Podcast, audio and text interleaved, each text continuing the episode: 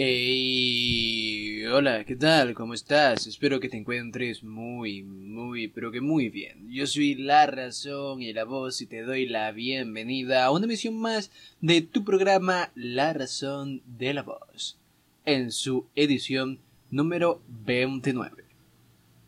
Hoy te vengo a hablar más de lo que viene siendo mi experiencia con este telefonito que acaba de sonar, el Blu Advance A4. Ya lo he estado utilizando unos 2 días, si puedo decir, un par de cosillas de él con mucha más seguridad y pues aquí vamos. Primero debo decir que el rendimiento de la batería no me convence del todo, pero aún así considero que está bastante bien. Lo utilicé durante todo el día de manera intensiva, probando aplicaciones, viendo videos, escuchando música, y duró más o menos unas 6 horas fácilmente, diría 6 horas fácilmente, desde que tuvo una carga completa. 6 horas es una buena duración, diría yo, para el uso intensivo que le estaba dando al celular. Otra cosa que debo decir es que me molesta y tiene una pequeña cuestión de que el teclado a veces no le va, a veces no funciona bien dentro de ciertas aplicaciones. No todo el tiempo, solo en ciertos momentos el teclado le da por no funcionar. Otra cosa que debo decir es con respecto al tacto de la pantalla. No sé, esto es algo muy curioso que me gusta de las pantallas, que hay pantallas que tú las tocas y se sienten muy suaves, que se siente bien tocarlas, se siente bien. Y este es uno de ellos. El tacto es muy distinto al tacto del teléfono de mi madre o el de mi padre o Es muy distinto, no lo sé, son cosas mías. En cuanto a rendimiento, sí, en general del celular, debo decir que está bien. No esperaba gran cosa siendo un Blu, pero me ha logrado sorprender para bien, cosa muy extraña, Ha logrado pasar casi que todas mis pruebas de manera aceptable, así que estoy muy satisfecho con lo que viene siendo este teléfono de gama baja. Está bastante bien. Como digo, en relación calidad-precio es una compra recomendable y es un teléfono, diría yo, aceptable. No es la gran cosa. Pero a mí me vale, a mí me sirve para lo que yo voy a hacer, para lo que yo necesito. Cubre absolutamente todas mis necesidades y eso al fin y al cabo es lo importante, ¿no? Que cubra mis necesidades. Se ha desenvuelto bastante bien. Otra cosa que no me gusta, debo quejarme mucho porque si no, no soy yo.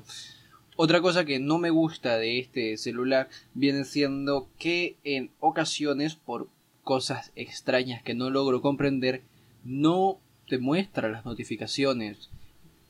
Por ejemplo, si paso de Mastalab a la aplicación de Twitter, o de Twitter a Telegram, o de Telegram paso a revisar mi aplicación de Steam, tengo el Steam instalado.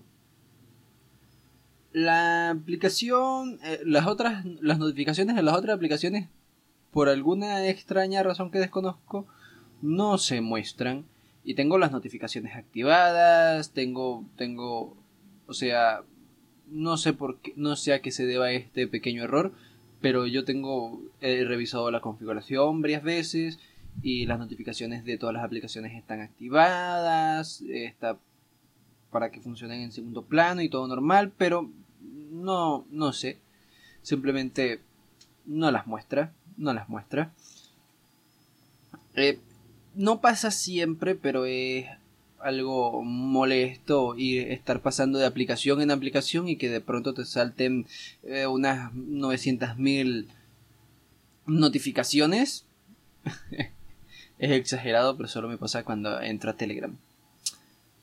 Que te muestre todo este número de notificaciones y así de golpe, y que tú digas, ahí va, que yo estaba esperando este mensaje, que yo estaba pendiente de la conversación, y resulta que el teléfono le dio por no mostrarme las notificaciones. Qué agradable sorpresa. Que es frustrante, es un poco frustrante, pero fuera de eso no tengo quejas muy muy fuertes.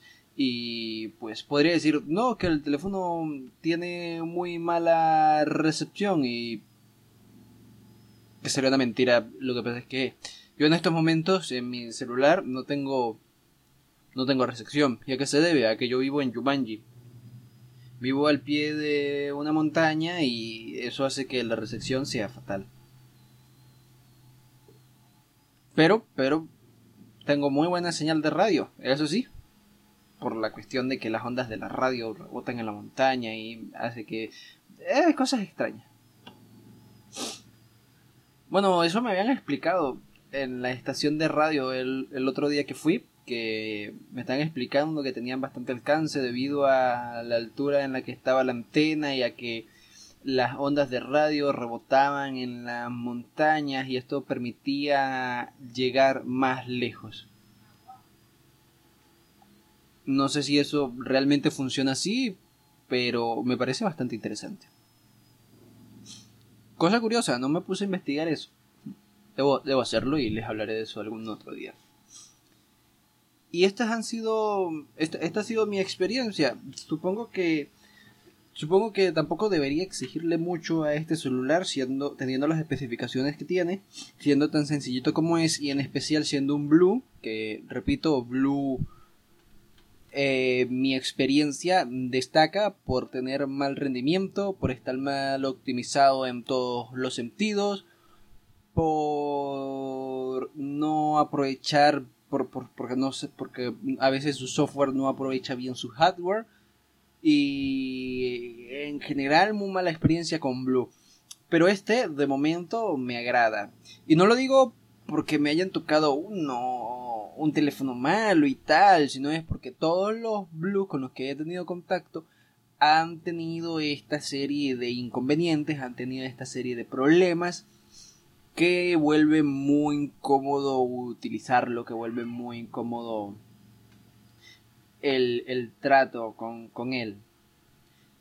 Quiero decir, es un teléfono que la primera vez que lo enciendes, los Blu suelen ser teléfonos, según lo que yo he experimentado, que en un principio te funcionan de maravilla, te funcionan fantástico, y luego de un tiempito hay un bajón de rendimiento horrible, y entonces no compensa lo que pagaste por el teléfono, porque luego de un tiempito ya se vuelve súper engorroso utilizar hasta el navegador. Entonces eso es algo que yo, no sé, es algo que siempre me pasa cuando utilizo Blu, no sé por qué. Por eso yo prefiero Samsung. Sí, yo prefiero Samsung porque las mejores experiencias con celulares que he tenido han sido con teléfonos Samsung. Mi padre, las mejores experiencias que ha tenido han sido con Motorola y Huawei. Y por eso en estos momentos tiene un Motorola. En fin, son quejas bastante superficiales, son quejas bastante así. En general, este celular me va súper bien, va muy rápidos.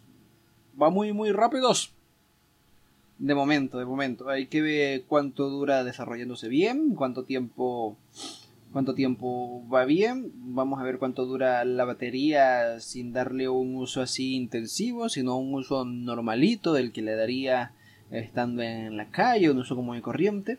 Debo instalar algunas aplicaciones. Recién cuando sonó la notificación es que este teléfono, por alguna curiosidad, te notifica también cuando hace descargas. Estaba descargando F-Droid, que mi amigo VT Arendt me recordó.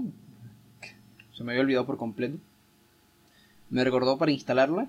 Y eso que luego de escuchar el podcast de Podcast Linux dije, voy a probar F-Droid a ver qué tal. Y pues cosas curiosas que se me haya olvidado. Yo estoy haciendo todo por la emisión de hoy, espero que te haya gustado. Cuéntame con qué marca de teléfono has tenido las mejores experiencias y con qué marca de teléfonos has tenido las peores. ¿Qué marca recomendarías así ciegamente, que pondrías la mano en el fuego por ella? ¿Y qué marca dirías, no, esto no sirve ni como pisapapeles? Yo de momento parece que Blu se está redimiendo, parece que está buscando un poquito más de calidad. Habrá que verlo. Esto ha sido todo por la emisión de hoy. Recuerda que si quieres estar al tanto de todo lo que digo, pienso y hago, te pases por mis redes sociales. Twitter, Mastodon y Diaspora. Ahora soy mucho más activo. Y si quieres tener acceso a contenido de índole más personal, te pases por mi Telegram. Voy a subir contenido allí a menudo. Un saludo especial lleno de grasa y colesterol del bueno para que viva mucho tiempo y haga muchos más podcasts a Juan Febles de Podcast Linux, ya que gracias a su curso de podcasting es que he podido crear este pequeño y humilde espacio, el que llamo La Razón de la Voz. Te ha hablado La Razón y la Voz. Nos vemos en una próxima emisión. That's 11 is John. La vida es bella. Nos vemos en una próxima emisión. Adiós.